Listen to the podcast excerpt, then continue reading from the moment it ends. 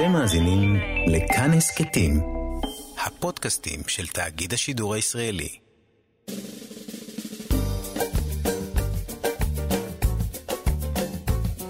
שישים החדש, עם איציק יושע.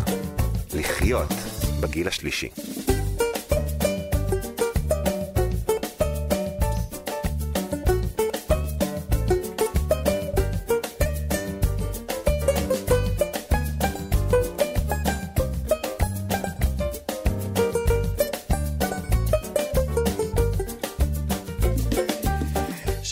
בוקר טוב לכם, מאזינות ומאזיני כאן תרבות. אנחנו 60 החדש, בשבוע חדש. מחאת הזקנים והאוכלוסייה הבוגרת הולכת ומתרחבת.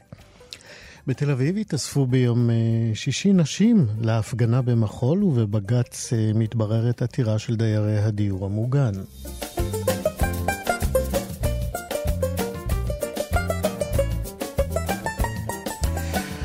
הבוקר נדבר גם על אה, גילנות בחדרי כושר, כן, יש דבר כזה, וגם על היחס אה, למבוגרים שבאים להתאמן שם. עוד אה, נדבר על ירידה בפנייה לטיפול, בפניות בעצם, לטיפול בשבץ, ועל הסכנות החמורות מאוד שכרוכות בהתעלמות מסימני השבץ.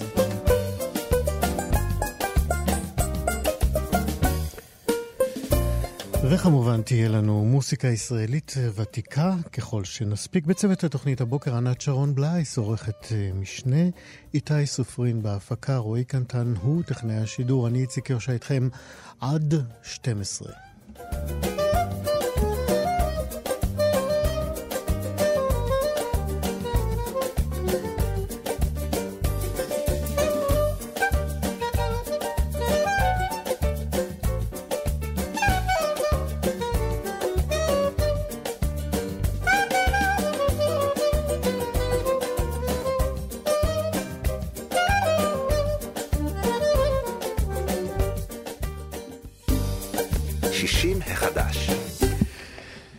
שהימים עוברים ותחושת חוסר הוודאות, הכאוס והבלבול אה, מעמיקים, כך אנחנו נחשפים עוד ועוד לטיפול כושל מאוד של, אה, אה, באוכלוסייה המבוגרת, והכשל הזה, הוא חייבים לומר, הוא רחב וחוצה את מוסדות המדינה והמערכות שלה, שלפעמים נראות על סף קריסה בכל רגע. לאה שץ, סופר, היא נבחרה ליושבת ראש אה, עמותת דיירי הדיור המוגן, סמוך מאוד לפרוץ אה, משבר הקורונה.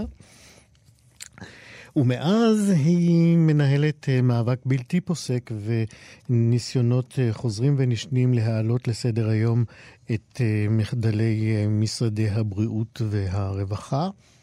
לאחרונה גם היא הגישה עתרה לבג"ץ בעקבות מה שהיא מגדירה מחדל רפואי חמור שמסכן את חייהם של אלפי קשישים. שלום לאשת סופר. שלום וברכה. מה שלומך הבוקר? תודה שאתה מארח אותנו. הנה. אני תמיד בסדר, ברוך השם. אישית אני בסדר. תגידי, כמה המציאות אה, שמשתקפת מ, לפחות מהכותרת של הפנייה שלך לבג"ץ, כמה באמת היא חמורה? באמת אנחנו עומדים בפני סכנות חיים? אה, כן, גם סכנות חיים, ופשוט אה, חוסר התקשורת הזאת בין המרפאות של בתי הדיור המוגן ומרפאות קופות החולים, הוא פשוט משווע.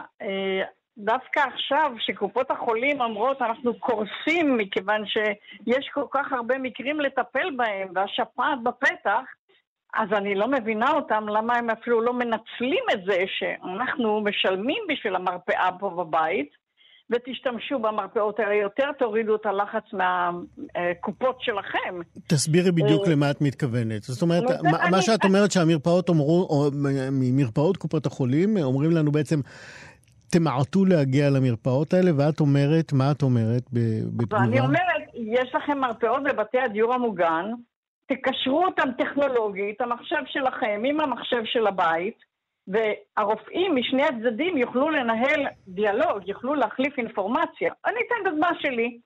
אני, היה משהו שכבר לא יכולתי לקבל טיפול במרפאת הבית. נאלצתי, לא אהבתי את זה עכשיו בתקופת הקורונה, ללכת לקופת, לקופה שלי. הלכתי, ואז היא אה, אומרת לי האחות, אולי אה, נעשה לך גם איזשהו חיסון מסוים, לא הרגיל. אמרתי לה, אוי, את יודעת, בעצם כבר קיבלתי את זה אצלי בבית. עשיתי את זה כבר. זאת אומרת, שאילו אני לא חשבתי על זה להגיד לה, תראי, תרשמי פה גם אצלך במחשב שאני קיבלתי כבר את החיסון הזה, הרישום הזה היה חסר במחשב הקופה. לא רק זה, יכולת לקבל אה, כפל חיסונים שלא אוקיי, תמיד זה הדבר הנכון לעשות. אם אני בן אדם שלא כל כך זוכר, וזה קורה אצלנו בגילנו. גם בגילנו. הייתי אומרת, אה, אני לא זוכרת, לא קיבלתי, כן קיבלתי, אתה דוחפת לי עוד חיסון.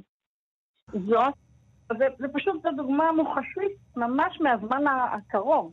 אני רואה את החברים שלי פה, שכל הזמן אומרים, יש לי תור לקופת חולים, אבל אני כל כך לא אוהב ללכת לשם עם כל הקורונה שמסתובבת. אתה הזכרת בפתיח שלך שאנשים לא מטפלים בשבץ, אנשים נמנעים מהרבה מאוד טיפולים בגלל הדבר הזה. סוחבים. כן, אני, אני, אני רוצה להזכיר שממש לפני כמה חודשים אה, אתם גם פניתם לשר הרווחה, אה, שמולי, אה, איציק שמולי, ו, וביקשתם פגישה איתו. מה, מה קרה עם הפנייה שוב הזאת? שום דבר. התעלמות. לא קרה שום דבר. אז גם הבג"ץ שהתקין כשמשרד הבריאות אמר נטפל בפנייה הזאת אחרי הקורונה, זה היה בחודש מאי. כולם חשבו שאו-טו-טו קורונה נגמרת ואפשר לטפל. Mm-hmm. אבל הקורונה לא נגמרת, אז המצב הזה נעשה עוד יותר אקוטי. ואני רוצה לציין שאנחנו במגעים ומשאים עם קופות החולים כבר שבע שנים בנושא הזה. וכל פעם ממציאים תירוצים חדשים, ולכן כשפרצה הקורונה אמרנו, זהו, זו ההזדמנות שלנו אולי מישהו פתאום יבין את ה... עכשיו, בעת המשבר, זה דחוף ולחוץ. אבל עדיין, לא זה שום דבר. כן. אני גם יכולה לומר לך שחוקקנו את חוק הדיור המוגן, ועדיין יש שלושה קבוצים חשובים של תקנות ששוכבים על שולחנו של השר ולא מזיזים אותם הלאה. לא מבינים למה. אז אה, או שאתם דואגים לנו, או שאנחנו, אתם האבא שלנו, עשו משהו. אני, אנחנו לא מבינים למה לא קורה שום דבר עם הדבר הזה. כן. עובדים ועובדים ועובדים, מנסחים, וזה לא זז. אנחנו הצלחנו להשיג אה, גם אה, תיקון לחוק הזה לסעיף שנקרא סעיף הבטוחות, בטוחות על הפקדונות שלנו. גם שם צריכות אה, להיחקק שני סטים של תקנות על שתי קרנות שצריכות לקום כדי להבטיח את עתידנו במקרה של חס וחלילה קריסה של איזשהו בית, גם זה מונח ולא זז.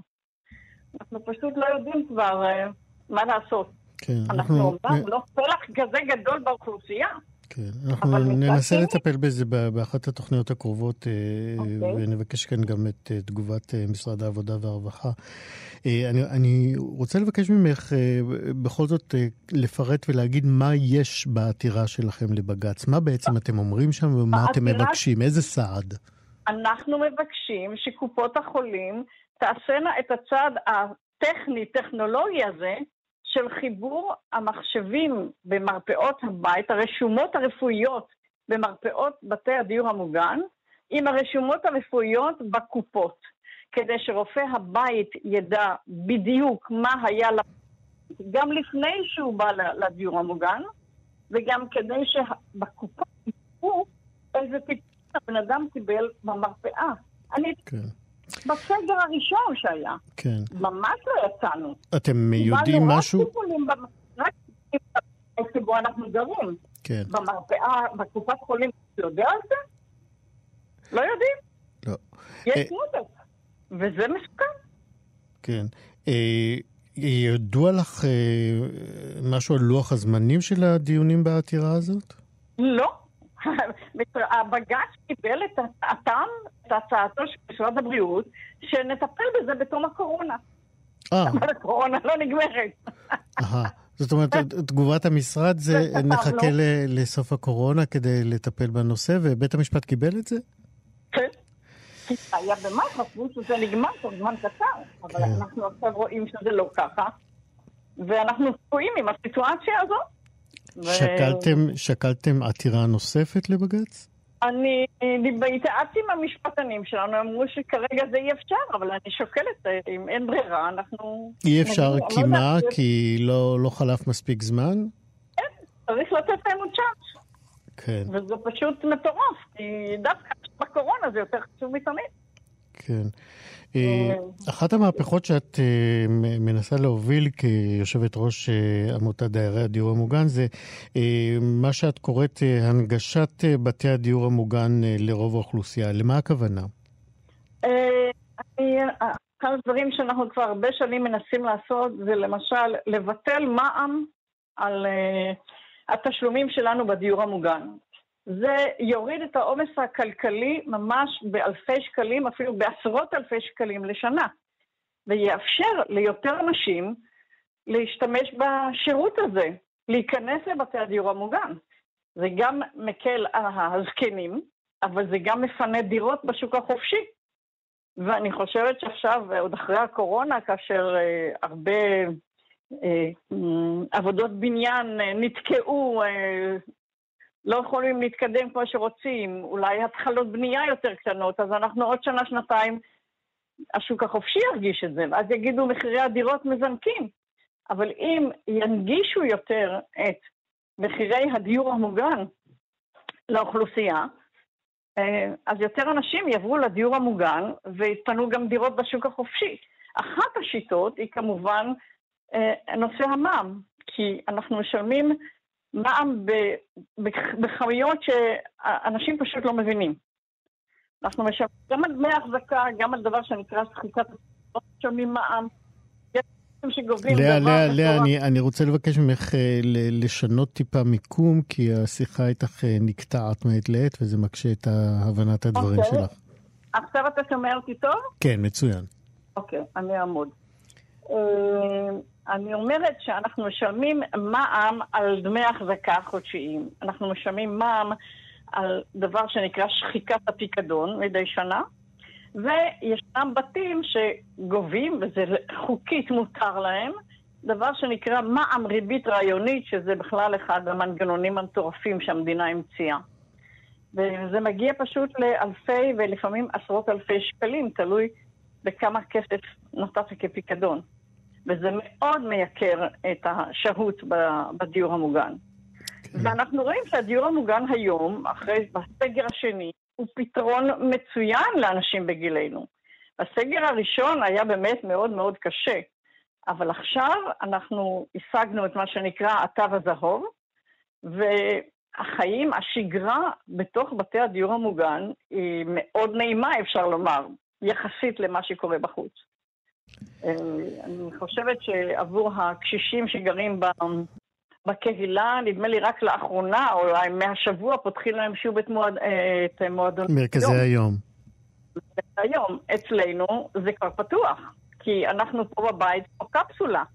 כן. בודקים את העובדים פעם בשבוע, אותנו בודקים פעם בשלושה ארבעה שבועות. ברוך השם כולם בריאים. אז אנחנו מנהלים פה שגרה מצוינת. אז אני רוצה לשאול אותך באמת, אה, אפרופו שגרה מצוינת, את uh, בת 80, נכון? מותר להגיד את זה. 81 כבר בינתיים. מזל טוב, עד 120. תודה. ובימים של שגרה את היית מדריכת טיולים בחמש שפות. איך נראית השגרה שלך עכשיו? אני חולמת על טיולים. ביטלו לי קבוצות, היו צריכות להיות עכשיו קבוצה באוקטובר, קבוצה בנובמבר, שכמובן אה, התיירים לא הגיעו. Mm-hmm. גם מבחינת, אה, אני הדרכתי גם פה את הדיירים בבית שלי, mm-hmm. אבל בגלל מגבלות הקורונה אסור לשים הרבה אנשים באוטובוס, אין הרבה מקומות שאתה יכול לנסוע בבטחה ואפילו לחפש שירותים מתאימים. Mm-hmm.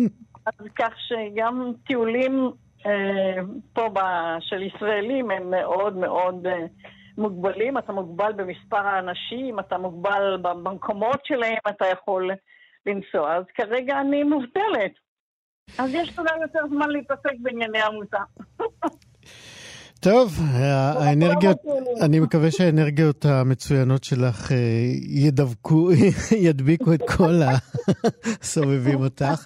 לאה שץ אה, סופר, יושבת ראש עמותת דיירי הדיור המוגן, אני מאחל לך הצלחות במאבק שלך, יש לי הרגשה שאנחנו נחזור ונדבר אה, בזמן הקרוב אוקיי. שוב. תודה, יום טוב, להתראות. שבוע טוב לכולם. ביי.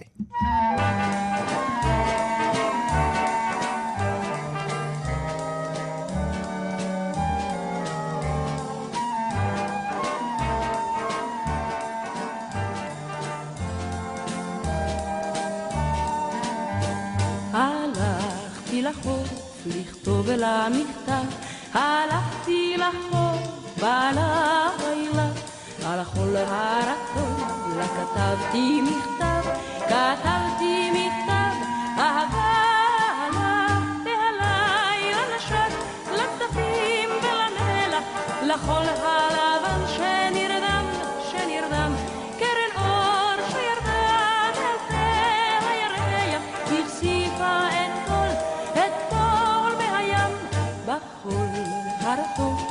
כתבתי מכתב, אולי מחרו הרוח, אם תשכב היא ערה בחדרה מחר, אולי תספר לה הרוח, והלילה נשק לכספים ולמלח, לחול הלבן שנרדם, שנרדם,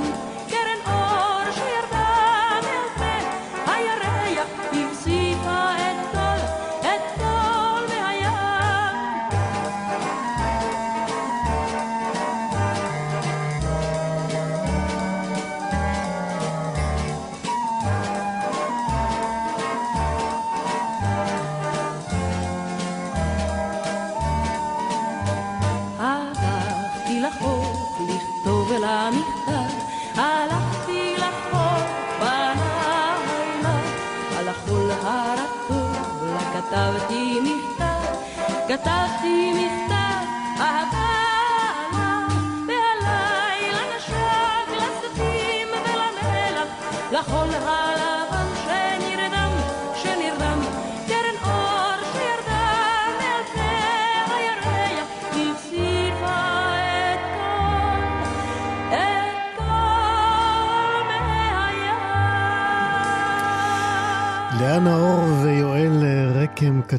את אה, מכתב האהבה הזה ששרה כה יפה עליזה זיקרי. 60 החדש סגירתם של אה, חדרי הכושר בימי הקורונה הביאה למרבה הכאב אה, מכת מוות על רבים מהם, חייבים לומר את זה, אבל בשולי הצער הזה, הסגירה הזאת גם השכיחה תופעה פחות נעימה משגרת ימיהם של חדרי הכושר, אה, תופעה שנחשפים אליה לא פעם אה, בני הגיל השלישי כשהם באים להתאמן בחדרי הכושר. אנחנו מדברים פשוט על אפליה על רקע הגיל שלהם, או במילה השגורה יותר אה, בשנים האחרונות, גילנות. למה זה קורה? אה, האם המבוגרים אה, הם בעצם המראה שהצוותים אה, בגילים הצעירים שם בחדרי הכושר פוחדים להביט בה אולי? מי שנחשפה לתופעה הזאת של הגילנות בחדרי הכושר, עד שיצאה לחקור את התופעה, היא הפרופסור אסתר הרצוג, והיא צרפה עליה במחקר הזה את הדוקטור אסף לב, שהוא אנתרופולוג מהחוג לספורט תרפיה בקריה האקדמית אונו, וביחד הם חקרו את התופעה ואף כתבו מאמר ארוך ומחכים בנושא הזה, ואנחנו אומרים עכשיו שלום לדוקטור אסף לב. אהלן, צהריים טובים. תודה רבה שאתם מארחים אותי. אנחנו שמחים לעשות את זה. תגיד, איך, איך הציגה לך פרופסור הרצוג את החוויה שלה כשיצאתם לחקור את תופעת הגילנות בחדרי הכושר? למען האמת, צריך לומר שאני זה שאיכשהו ניסיתי לקרוא את אסתר לתוך, בכלל, באופן כללי, לתוך אה, המחקר בנושאי, אה, נושאים חברתיים שקשורים בחדרי כושר. Mm-hmm. ושמחתי כמובן שאסתר אה, הסכימה, ואני חושב שהחוויה הייתה באמת אה, מאלפת. אה, בסופו של דבר יש פה שני פרספקטיבות מעניינות של uh, חוקר שהוא גם מתאמן די ותיק וכדורסלן וספורטאי מקצועני לשעבר, וחוקר, סליחה, וחוקרת שהיא uh, לא ממש דרכה, אם שהבנתי נכון, היא טוענת שהיא לא דרכה מימיה בחדר הכושר. אז אני חושב שהיה פה איזושהי uh, זווית uh, מעניינת של uh, uh, פרספקטיבה של אינסיידר ושל אאוטסיידר, אז אני חושב שזה נתן uh, uh, מבט uh, מעמיק לתופעה. אבל באופן כללי, אני חושב שניסינו, uh, המחקר שלנו עוסק בסוגיית הזקנה והגילנות בהקשר של מכוני כושר בישראל, ודווקא פה צריך לומר, למען ה... למען הגינות, שהמושג גילנות לאו דווקא מתייחס לאנשים מבוגרים, הוא עוסק אה, בכל אפליה. כן. אה, יכול להיות גם גילנות על רקע גיל, גם אה, כלפי ילדים. כמובן. בדיוק, אה, חשוב מאוד. אבל בהקשר הזה, בגלל זה דיברתי על אפליה על רקע הגיל שלהם, של הקשישים, בדיוק, בדיוק, נכון. ובמילה היותר שגורה בהקשר הזה זה הגילנות, אז אנחנו ככה מסודרים לפחות עם הטרמינולוגיות. תגיד, אתם, אה. כשיצאתם אה, לבדוק את, ה, אה, את, ה, את הגילנות הזאת כלפי הקשישים, מהמם. במה התחלתם? בדקתם עמדות של אנשי הצוות שהם לרוב צעירים? אמ, גם וגם. אני חושב שמה שלא ממש הפתיע אותנו זה להיווכח שבאמת הגיל בחדרי הכושר אה, נתפס כתהליך אה, דטרמיניסטי, זאת אומרת של הידרדרות גופנית, אנשים מבוגרים וב... אה, ובמידה רבה חבר'ה מתאמנים אה, צעירים תופסים באמת את הגוף כאיזשהו תהליך אה, ואת הגיל כאיזשהו תהליך, אה, כפי שאמרתי, דטרמיניסטי, זאת אומרת, זה לא איזשהו, אה, הוא לא נתון למשא ומתן. אה, ו- תסביר, זאת למה, באמת- למה אתה מתכוון כשאתה אומר אה, היחס לגוף הוא דטרמיניסטי על ידי צעירים? אני, ולעיתים גם, גם, המבוגר, גם המבוגרים עצמם, המתאמנים המבוגרים עצמם תופסים את הגול כדטרמיניסטי, ואני אסביר. אתם, בסופו של דבר אנחנו יכולים לראות, באמת נכתב על זה לא מעט, בשנים האחרונות אפשר להזכיר את פרופסור חיים חזן, שכתב לא מעט על הגיל, או יותר נכון על הזקנה כתופעה חברתית. אה, הגיל, אה, בוודאי שיש פה אה, הזדקנות עם השנים, מלווה בתהליכים ביולוגיים, אבל הגיל בסוף הוא לא יותר מאשר הבניה והתניה חברתית. זאת אומרת, אה, יש פה אה, אה, לא מעט נורמות חברתיות שעוסקות בגיל. זאת אומרת, אי אפשר לנתק את הגיל מאילוצים ונורמות חברתיות. אז, אז בוא, בוא באמת נוריד רגע את המחקר שלנו ממש אל תוך אה, אה, חדרי הכושר. במה, במה, במה התבטאה אותה אפליה שהביאה אתכם למחקר? ב- איך זה קרה? הגיעה מתאמנת בת אה, 70, בת 60 פלוס, ונתקלה במה? אז אנחנו יכולים לראות שהיחס המתנשא אה, של המבוגרים, צריך לא, של, סליחה, היחס המתנשא של המאמנים והמתאמנים הצעירים אה, כלפי המבוגרים בחדרי הכושר, הם, אה, הם אפשר לומר, מת, מתפרשים בדרך כלל כסוג של אסטרטגיה של התגוננות מהאיום החברתי. זאת אומרת, אה, אנחנו צריכים לזכור שלא מעט אנשים מגיעים לחדרי הכושר, אנשים מבוגרים, הם רוצים אה, לברוח, יותר נכון להילחם בזקנה, להילחם בגוף ה... המתבלה נקרא לזה ככה, ואז הם הגוף שמתחיל לבגוד. במידה מסוימת, ואז הם רואים אה, מבוגרים, שזה בדיוק אה, מה, מה, מהזקנה הם בורחים, ו, ו, או משתדלים בכל אופן להילחם בזקנה, ואז אותם אנשים מבוגרים משקפים עבורם את בדיוק מה שהם לא רוצים להיות. זאת אומרת, ואז אה, המון פעמים אנשים מבוגרים הופכים להיות אה, מעין שקופים, אתה יודע. אה, שקופים זה במקרה את- הטוב, אבל יש אה, מצבים שהם ממש אה, מקבלים הערות, אה, מקבלים התעלמויות. בוא בוא כן. תפרט את התמונה הלא אה, נעימה הזאת. אז אני אתן דוגמה, אפשר לראות אה, במכונים לא פעם ולא פעמיים, אה, יכולנו לראות אה, אה, מתאמנים מבוגרים שלא מקבלים הדרכה נכונה, זאת אומרת עושים טעויות מסוימות שאדם אה, צעיר, מתאמן צעיר, היה... אה, היו מעירים לו על, ה, על, ה, על הטכניקה הזו, אה, אה, המון פעמים מנסים אה, לתת פידבקים. ומתאמן מבוגר או- פשוט מ- המאמן הצעיר לא ייגש אפילו ולא לא, יעיר. לא ייגש, והמון פעמים הם אה, זונחים אותם, זונחים לא מעט אנשים מבוגרים, עוד פעם, כי... ואני רואה את ה... אני רואה את ה...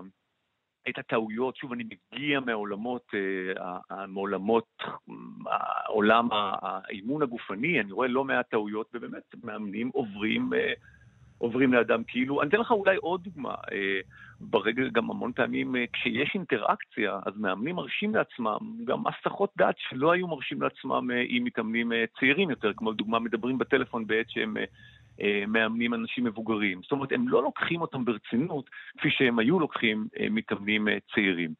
אבל חשוב, חשוב לציין שקודם כל יש פה שני דברים.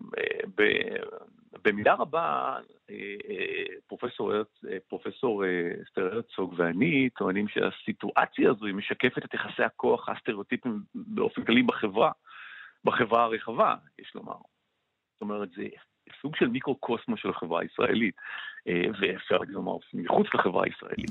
זאת אומרת, זה לא כן. הפתיע אותנו. לא, זה לא מפתיע, כי אנחנו באמת בחברה אה, שנוטה אה, להיות מגעילה זאת המילה, אל אבל... אנשים מבוגרים. אני רוצה לשאול אותך, אבל אה, במסגרת כן. המחקר, מן הסתם אתם אה, אה, דיברתם עם אנשי צוות בכל מיני... אגב, זה, המכונים שבדקתם הם מתפרסים על פני כל הארץ, או רק על לא, אזורים? לא, לא, ממש. אז פה בדיוק זה נקודה שחשוב לי להעביר. אנחנו בחנו מספר חדרי כושר בתל אביב, וחדר כושר שנמצא באזור, מחוץ לתל אביב, באזור כפרי. Mm-hmm. וזה בעיניי אחת הנקודות המאוד מרכזיות. אה, במאמר שלנו, כי בסוף מצאנו שקיים שוני בין המכונים. זאת אומרת, ראינו שמיקום גיאוגרפי חברתי של המכון, אה, מאפיינים סוציו-דמוגרפיים של המתאמנים, עיצוב החלל, מיקום המכשירים, מאפייני הבעלות, לדוגמה, בעלות חדרי הכושר, הם משנים באופן מהותי את היחס לא, לאוכלוסייה המבוגרת יותר.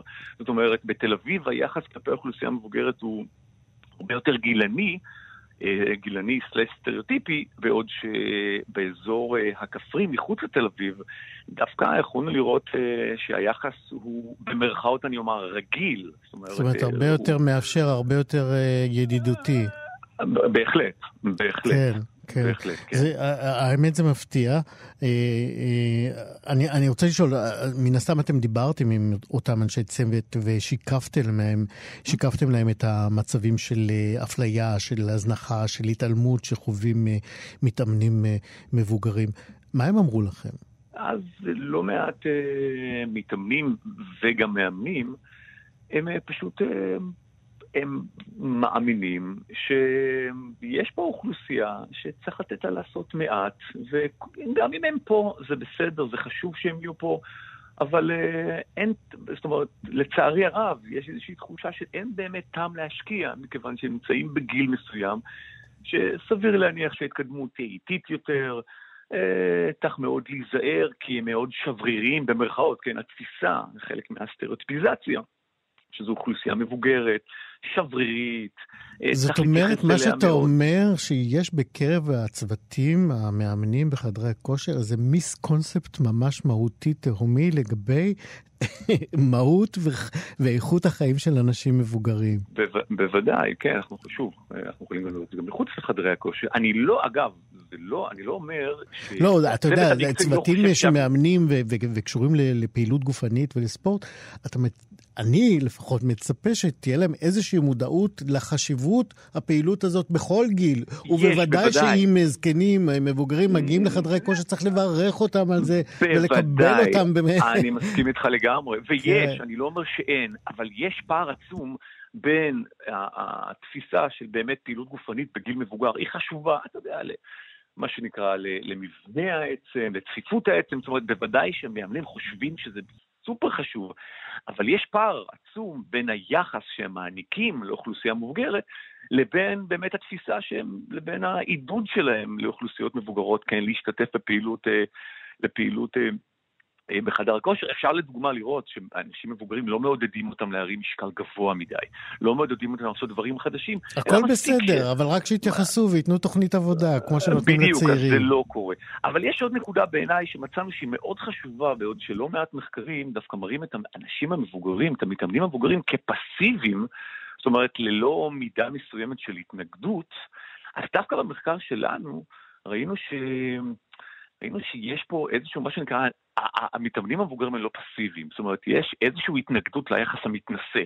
זאת אומרת, הם לא שותקים, הם מדברים, הם מתלוננים, הם מתנגדים לתופעה, שזה בעיניי מבורך, וזה אה, קצת אה, חריג, עוד פעם, כשמדובר באמת מאמרים, במחקרים שעוסקים באוכלוסייה מבוגרת, בחלק גדול מהם, שוב, אוכלוסייה מבוגרת נתפסת אה, כפסיבית, אה, אתה יודע, מורידה את הראש ו... ו, ו ומשחקת את התפקיד. אז פה בעניין הזה ראינו שבאמת יש פה בהחלט... אה, כן.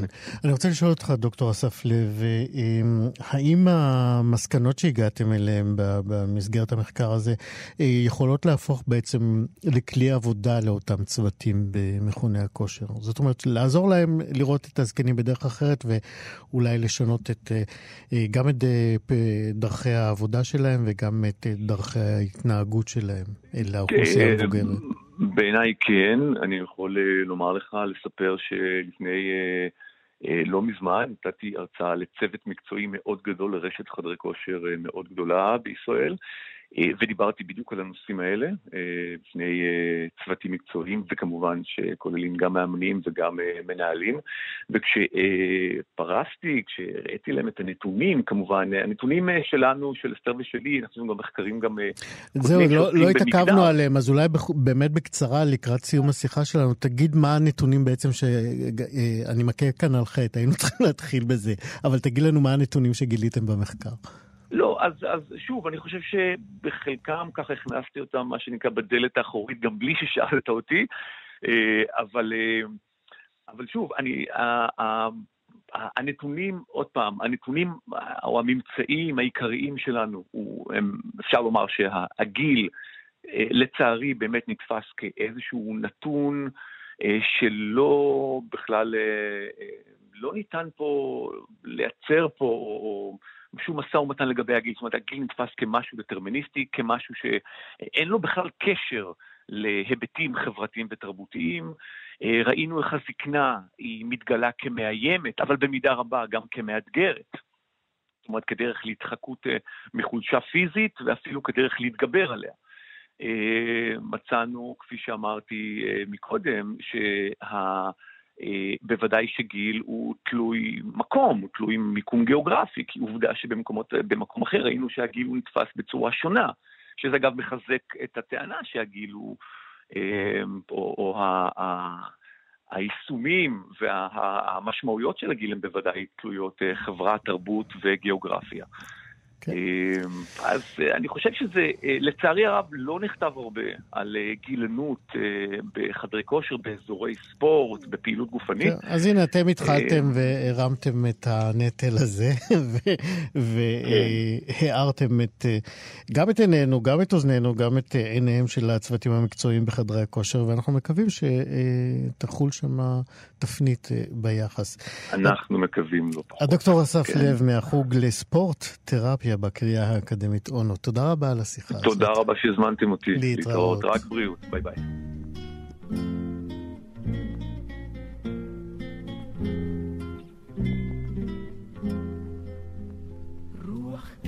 ינשב, מעל עשב ירחף, ויניע צמרות ברכישה. בין ארבעים עת נשב, את פנינו ילטף, אגדות יספר בלחישה. או רוח ממרחק באת לסוח, תעניק רוח ודנה. או רוח ממרחק באת לסוח, תעניק רוח ודנה. ענפים מתלחשים עם דשאים בקול מרנין, והרוח שירו ינגן. כך נשב המחרישים, אל הזמר נאזין, בליבנו הצליל יתרונן. או רוח ממרחק באת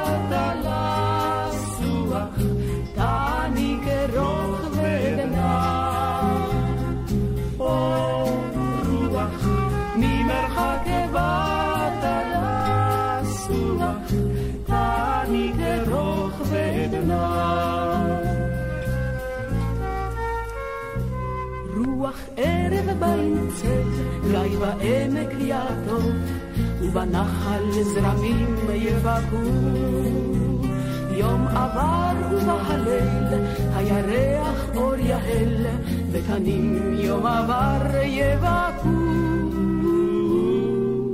אור רוח ממרחק באת לסוח, תעניק רוך ודמע.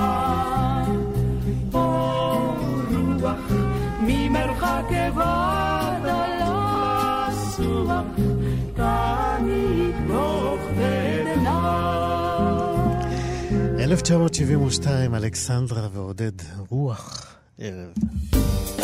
60 החדש. בשבוע שעבר הזמרת הקנדית אה, ג'וני מיטשל, שהיא היום בת אה, 76, היא חשפה את אה, חוויית, אה, חוויית השבץ שהיא חוותה בריאיון שהיא נתנה לעיתון גרדיאן הבריטי. אה, זה היה רעיון לקראת אה, צאת אלבום חדש שלה. היא סיפרה שמה איך אה, היא הפסיקה לכתוב אה, ולא ניגנה בגיטרה או בפסנתר אה, אה, שכל כך היו קרובים ועדיין למהות שלה, לחיים שלה כ- כיוצרת. אה, אה, נספר שהיא, ג'וני מיטשל לקטה בשבץ מוחי לפני אה, חמש שנים. ועוד היא תיארה שם אה, בריאיון איך היא הייתה ממש צריכה ללמוד ללכת מחדש, ואפילו כושר הדיבור שניטל ממנה, אה, היא הייתה צריכה לעמול קשה מאוד כדי להחזיר אותו לעצמה בעבודה איטית. אה, וממושכת. אז אה, זה ככה, צירוף הזמנים הוא התחבר ככה כי בשבוע שעבר צוין ברחבי העולם יום השבץ הבינלאומי. ונתוני המודעות אה, לתופעה הזאת של השבץ, ככל שאנחנו אה, ראינו, הם די מדאיגים, עוד מעט אנחנו נרחיב אה, על זה. ובשביל זה אנחנו הזמנו את הפרופסור נתן בורנשטיין, שהוא מנהל מערך המוח ב- במרכז הרפואי שערי צדק, והוא גם יושב ראש החברה הישראלית לשבץ מוח באיגוד הנוירולוגיה הישראלי. שלום פרופסור בורנשטיין. שלום, בוקר טוב לכולם, שבוע טוב. שבוע טוב. אולי קודם נסביר אה, מה זה שבץ בכלל, שבץ מוחי. זה שבץ מוחי למעשה לא כמו התקף לב, אה, שזה סתימה של כלי דם באחד מהעורקים בלב, הוא מחולק לשתי קבוצות עיקריות. א', הקבוצה היותר קטנה שמהווה כ-10% מהשבץ המוחי. פרופסור, פרופסור בורנשטיין, אני רוצה לבקש ממך, בשונה מאחרים, טיפה להתרחק משופרת הטלפון. מצוין. אוקיי, זה בסדר עכשיו? עכשיו זה מצוין. בבקשה. אז אה, שבץ מוח, כמו שאמרתי, מחולק לשתי קבוצות עיקריות. אחת מהן זאת הקבוצה של דימום תוך מוחי, שיש פקיעה של כלי דם ונשפך דם לרקמת המוח וגורם לנזק לתאי המוח, ובעקבות זה החסר הנוירולוגי תלוי במיקום, אבל מרבית שבצי המוח הם בגלל חסימה של כלי דם במוח על ידי כריש, שהוא כריש. בגלל זה כריש דם, כן, לא כריש בכף, אלא כריש דם, בדיוק. כאשר uh, uh, בעקבות זה uh, רקמת המוח ותאי המוח לא מקבלים חמצן והם מתים. אם לא, עושים את הפעילות הנדרשת במהירות. כי לתאי המוח אין הרבה זמן אפשרות לחיות ללא חמצן. ולכן, uh, לפי מה שאני מבין, הזמרת ג'וני מיטשל. לה- ג'וני כן, מיטשל, ג'וני מיטשל, כן, אני מכיר. כמובן. והיא נגרם לה שבץ מוח כתוצאה מחסימה של כלי דם על ידי כריש, שאם זה פגע לה בדיבור, אז קרוב לוודאי שזה פגע בצד שמאל של המוח, איפה שנמצא מרכז הדיבור. זאת אומרת, הנזק הנוירולוגי וגם ההליכה וגם החולשה ביד, הנזק הנוירולוגי תלוי במיקום שבו נסתם כלי הדם. עכשיו, המקור של אותו כריש הוא לא אחיד. יש כרישים שנסחפים עם זרם הדם, ומקורם בלב. כן, איזה- למשל, פרפור פרוזדורים. כן. אנשים שיש להם הפרעות קצב של פרפור פרוזדורים, כן, אנחנו רוצים יש- אה, הפרופסור בונשטיין, רוצה שבאמת השיחה הזאת תהפוך גם קצת לאיזשהו כלי עבודה בשביל המאזינים שלנו, לאיך מתנהגים ואיך מזהים ומה צריך לעשות. אז קודם כל, מה, מה, מה הם התסמינים? מה, מה אנחנו רואים על מישהו שעובר התקף כזה? א', התסמינים הם פתאומיים. באופן פתאומי משתנה משהו אצל הבן אדם. הפה שלו יכול להתעקם והפרעה בדיבור. פתאום נופל לו משהו מהיד ויש חולשה ביד וברגל והוא לא יכול לקום מה, מהכיסא. יש הפרעה פתאומית בראייה בעין אחת. יש סחרחורת פתאומית עם בחילות והקרות וכאבי ראש קשים. דברים שקורים בפתאומיות משנים מדקה, משנייה לשנייה את ה... וזה רצ, רצף של אותם תסמינים שמנית, או רק אחד מהם יכול? מהם, כל אחת מהם יכול להיות לחוד. Mm-hmm. כי זה, כמו שאמרתי, זה תלוי איפה נסתם כלי הדם במוח. Mm-hmm. אם זה במרכז הדיבור, אז זה הפרעה בדיבור. אם זה במרכז המוטורי שמתפקד את היד והרגל, והתפקוד המוטורי של היד והרגל, התנועה, אז יש חולשה או שיתוק בצד אחד.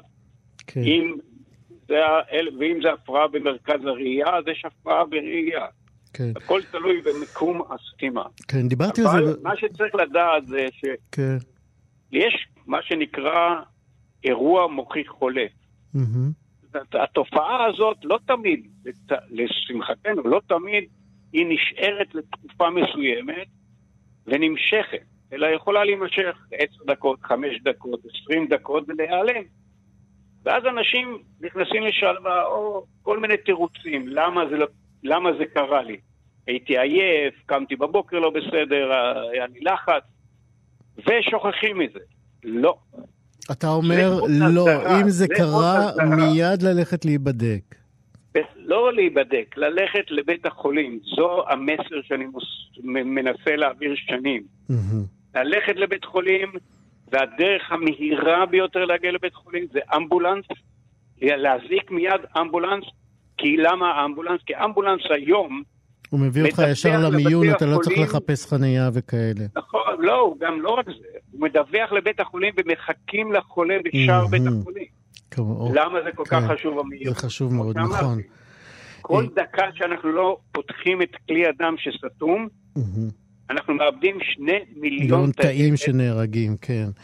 אני רוצה לשאול אותך, אה, אה, דיברתי בפתיח שלי על אה, ירידה במודעות, וחייבים להזכיר בהקשר הזה קמפיין באמת מאוד מוצלח שלכם מהשנים האחרונות, שבו ניסיתם להעלות את המודעות לתסמינים האלה. ואתה אומר שדווקא השנה האחרונה מלמדת על ירידה במודעות לשבץ? היה לנו, א', באמצעות עמותת נאמן, שאני במקרה גם היושב ראש שלה, יחד עם המנכ"לית המאוד פעילה והאנרגטית פנינה רוזנצוויג, העלינו עם, עם משרד הבריאות את הקמפיין הזה, שאני מקווה שכולם יראו אותו, כי הקמפיין הזה מציל חיים. אפשר להחזיר אותו פשוט. כן. אה? אני אומר, אפשר להחזיר אותו, למיטב זיכרוני, כן, הוא לא משודר בימים האלה. אנחנו עובדים על זה, אתה יודע, בימי קורונה, כן. למשרד הבריאות יש אה, דברים, אבל בימי קורונה צפינו בירידה של 30 אחוז בהגעה של אנשים עם, שבץ, עם תסמינים של שבץ מוח לבית החולים. זאת אומרת, זה לא ששבץ המוח נעלם, לצערנו, כן. אלא פשוט אנשים פחדו להגיע, חששו מהקורונה, ואם כבר הגיעו, הגיעו באיחור כדי לקבל את הטיפול המצוין כן. להמסת כריש על ידי TPA, זו תרופה של ממיסת הכריש, וצריך לתת אותה תוך ארבע וחצי שעות גג מתחילת התסמינים. כן. זאת אומרת, כן. אין זמן. אוקיי, פרופסור... וכל דקה אמרנו קובעת. פרופסור בורנשטיין, אנחנו פשוט חייבים לסיים. לסיום השיחה שלנו, אני רוצה לבקש ממך לתת עצה אחת מאוד מאוד חשובה לגבי גם זיהוי וטיפול בשבץ מוחי. לא צריך להתעלם. כל שינוי בתפקוד הגוף מחייב מודעות שעלול להיות שבץ מוח, ואם יש, לטוס לבית חולים מהר כדי לאפשר לקבל טיפול שמציל חיים ומציל נכות. לא רק חיים, הוא גם מציל נכות. הפרופסור נתן בורנשטיין, אה, מנהל אה, מערך המוח במרכז הרפואי שערי צדק, תודה רבה לך על השיחה הזאת. תודה רבה ושנהיה בריאים. אינשאללה, להתראות.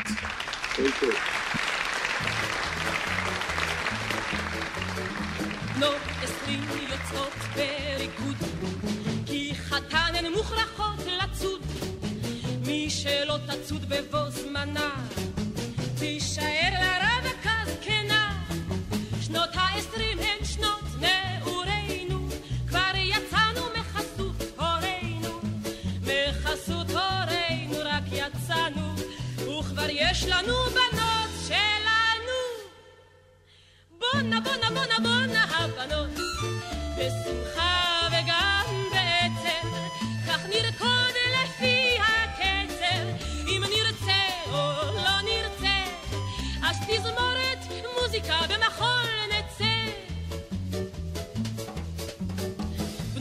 שלושים הן מוכרחות לרקוד, רק בשביל לצאת מן האסירים. בנות שלושים הן מוכרחות לרקוד, שיחשבו שהן רק בנות עשרים. הילדים גדלים אל מול עינינו, עוד מעט נהיה כמו הורינו. מוכרחים לרקוד וגם לשמוח, זה עוזר לזכור וגם לשכוח. הבנות, בשמחה וגם בעצב, כך נרקוד לפי הקצב, אם נרצה או לא נרצה, אז תזמורת מוזיקה במחול נצא. בנות ארבעים הן מוכרחות לרקוד, הרגליים הן עוד חטובות, אילו הן שנותינו הטובות,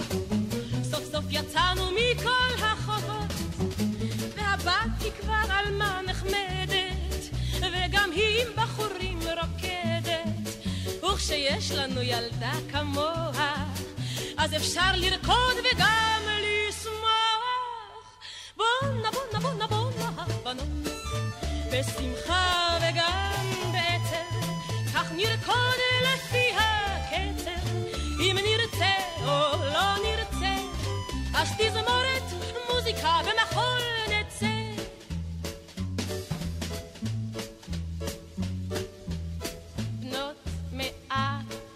מוכרחות לרקוד עם הנינים ועם הנכדים.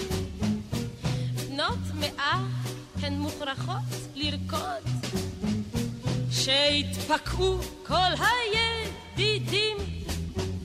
בנות מאה רוקדות על הבלדה שהבעל יאזין מלמטה גם אם בלב עוד יש טיפונת עצב ברגליים עוד שמור. הכאב בנות מאה הן אה, מוכרחות אה, לרקוד, כי הרגליים הן אה, עדיין חטובות. אה, כן, אנחנו יודעים את זה היטב, אה, וזה גם אה, מחבר אותנו לשיחה הבאה שלנו. ההנחיות הלא ברורות והמאוד אה, לא הגיוניות לפעמים סביב אה, הגבלות הקורונה, אנחנו רואים לא רק שהן מייצרות המון תסכול ועצב. וחוסר אונים, אלא הם גם מייצרים מנגנונים די יצירתיים במהלך המחאה על גווניה השונים. אנחנו ראינו מחאה בנגינה וראינו מחאה בשירה, ועכשיו אנחנו רואים אה, מחאה, מחאת נשים בגיל, אה, בגיל השלישי, שעושות מחאה בריקוד. ביום שישי האחרון התאספו במרכז סוזן דלל בתל אביב כ-50 נשים בגילים שבין 60 ל-85 כדי לקרוא לממשלה, החזירו את התרבות והאומנות לפעילות אה, מחדש. האנשים האלה הגיעו אה, על פי כל ההנחיות של הריחוק החברתי, עטויות אה, מסכות אה, וגם לבושות בחולצות לבנות. בצד אחד של החולצה הופיע שמה של כל אישה וגם הגיל שלה. ובצד השני הכיתוב, החזירו לנו את התרבות. אחת המשתתפות בהפגנה הזאת הייתה תלמדים, שהיא בת 85, ואנחנו אומרים שלום תלמה. שלום. ספרי לנו קצת על עצמך, מתי התחלת לרקוד? אה, אהבתי לרקוד כל החיים שלי, מהמם. לא רקדתי מקצועית. בגיל 72 פגשתי את גלית ליס, הכוריאוגרפית שלנו, והפכתי לרקדנית, הופענו במופע גילה, בעקבותיו נפתחו סדנאות גילה, היו לנו עוד מופעים, המופע גו נקטע באמצע בגלל הקורונה, מהמם. המופע כחולות, כחולות, אה, כן, שזה היה היה בפסטיבל ב- ישראל. לפסטיבל ישראל עם קהל מצומצם ובזום, ואנחנו ממשיכות לרקוד אה, בזום, אבל אנחנו אומרות, החזירו לנו את הסטודיו, הסטודיו הוא החמצן שלנו, אנחנו זהירות, אנחנו יכולות להשתמש במסכות, בריחוק, ואנחנו זקוקות מאוד לתרבות.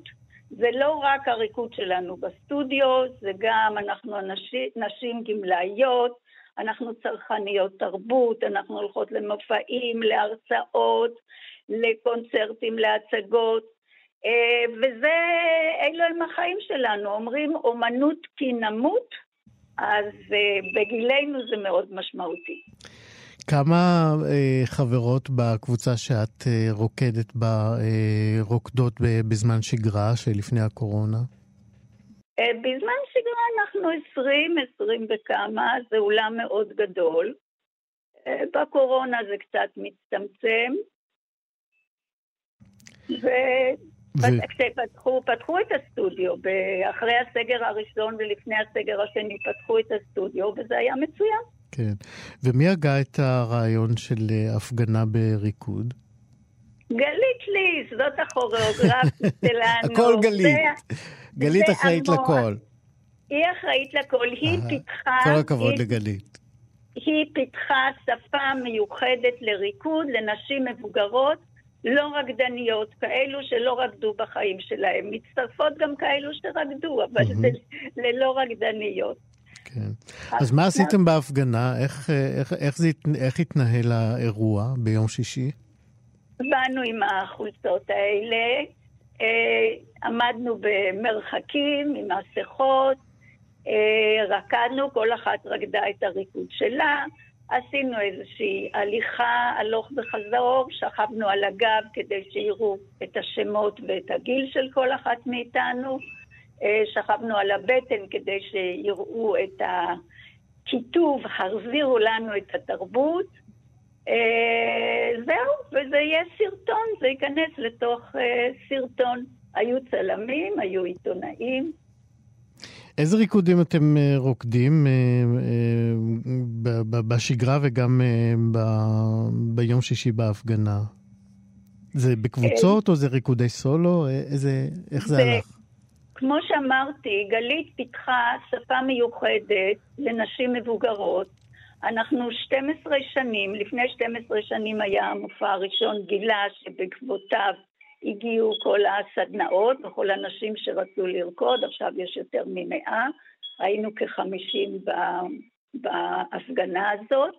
עכשיו, יכולה לרקוד כל אחת, כי גם נשים שבאות עם כאבים כאלו ואחרים, כל אחת יכולה לפי דרכה, כשגלית נותנת לנו את ההנחיות הכלליות, העוגנים כמו שהיא קוראת לזה, כמובן מי שמופיע במופע, שם כבר זה יותר אה, יפה. ה... אז אני מציע שההפגנה הבאה שלכם תהיה מול אה, ביתו של השר חילי טרופר. אה, הוא כבר רגיל בהפגנות אומנותיות, אז אה, מוזיקה הוא כבר שמע מול הבית. אני מציע שעכשיו גם אתם תלכו לשם לרקוד מול ביתו, אולי זה יעזור לקדם את חזרתכם לשגרה. טל מדהים, נשים מוחות בריקוד, תודה רבה על השיחה הזאת. גמלאיות, נשים בין 60 גמלאיות, ל-85, בוודאי, בוודאי. רקדניות, נהדרות. על החסר בתרבות, בריקוד ספציפית ובתרבות בכלל. יפה. מדינה בלי תרבות, אין לה עתיד.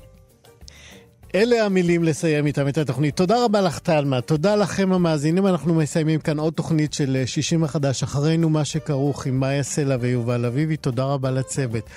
ענת שרון בלייס, עורכת משנה, איתי סופרין בהפקה, רועי קנטן, טכנאי השידור, אני איציק יושע, נתראה כאן גם מחר.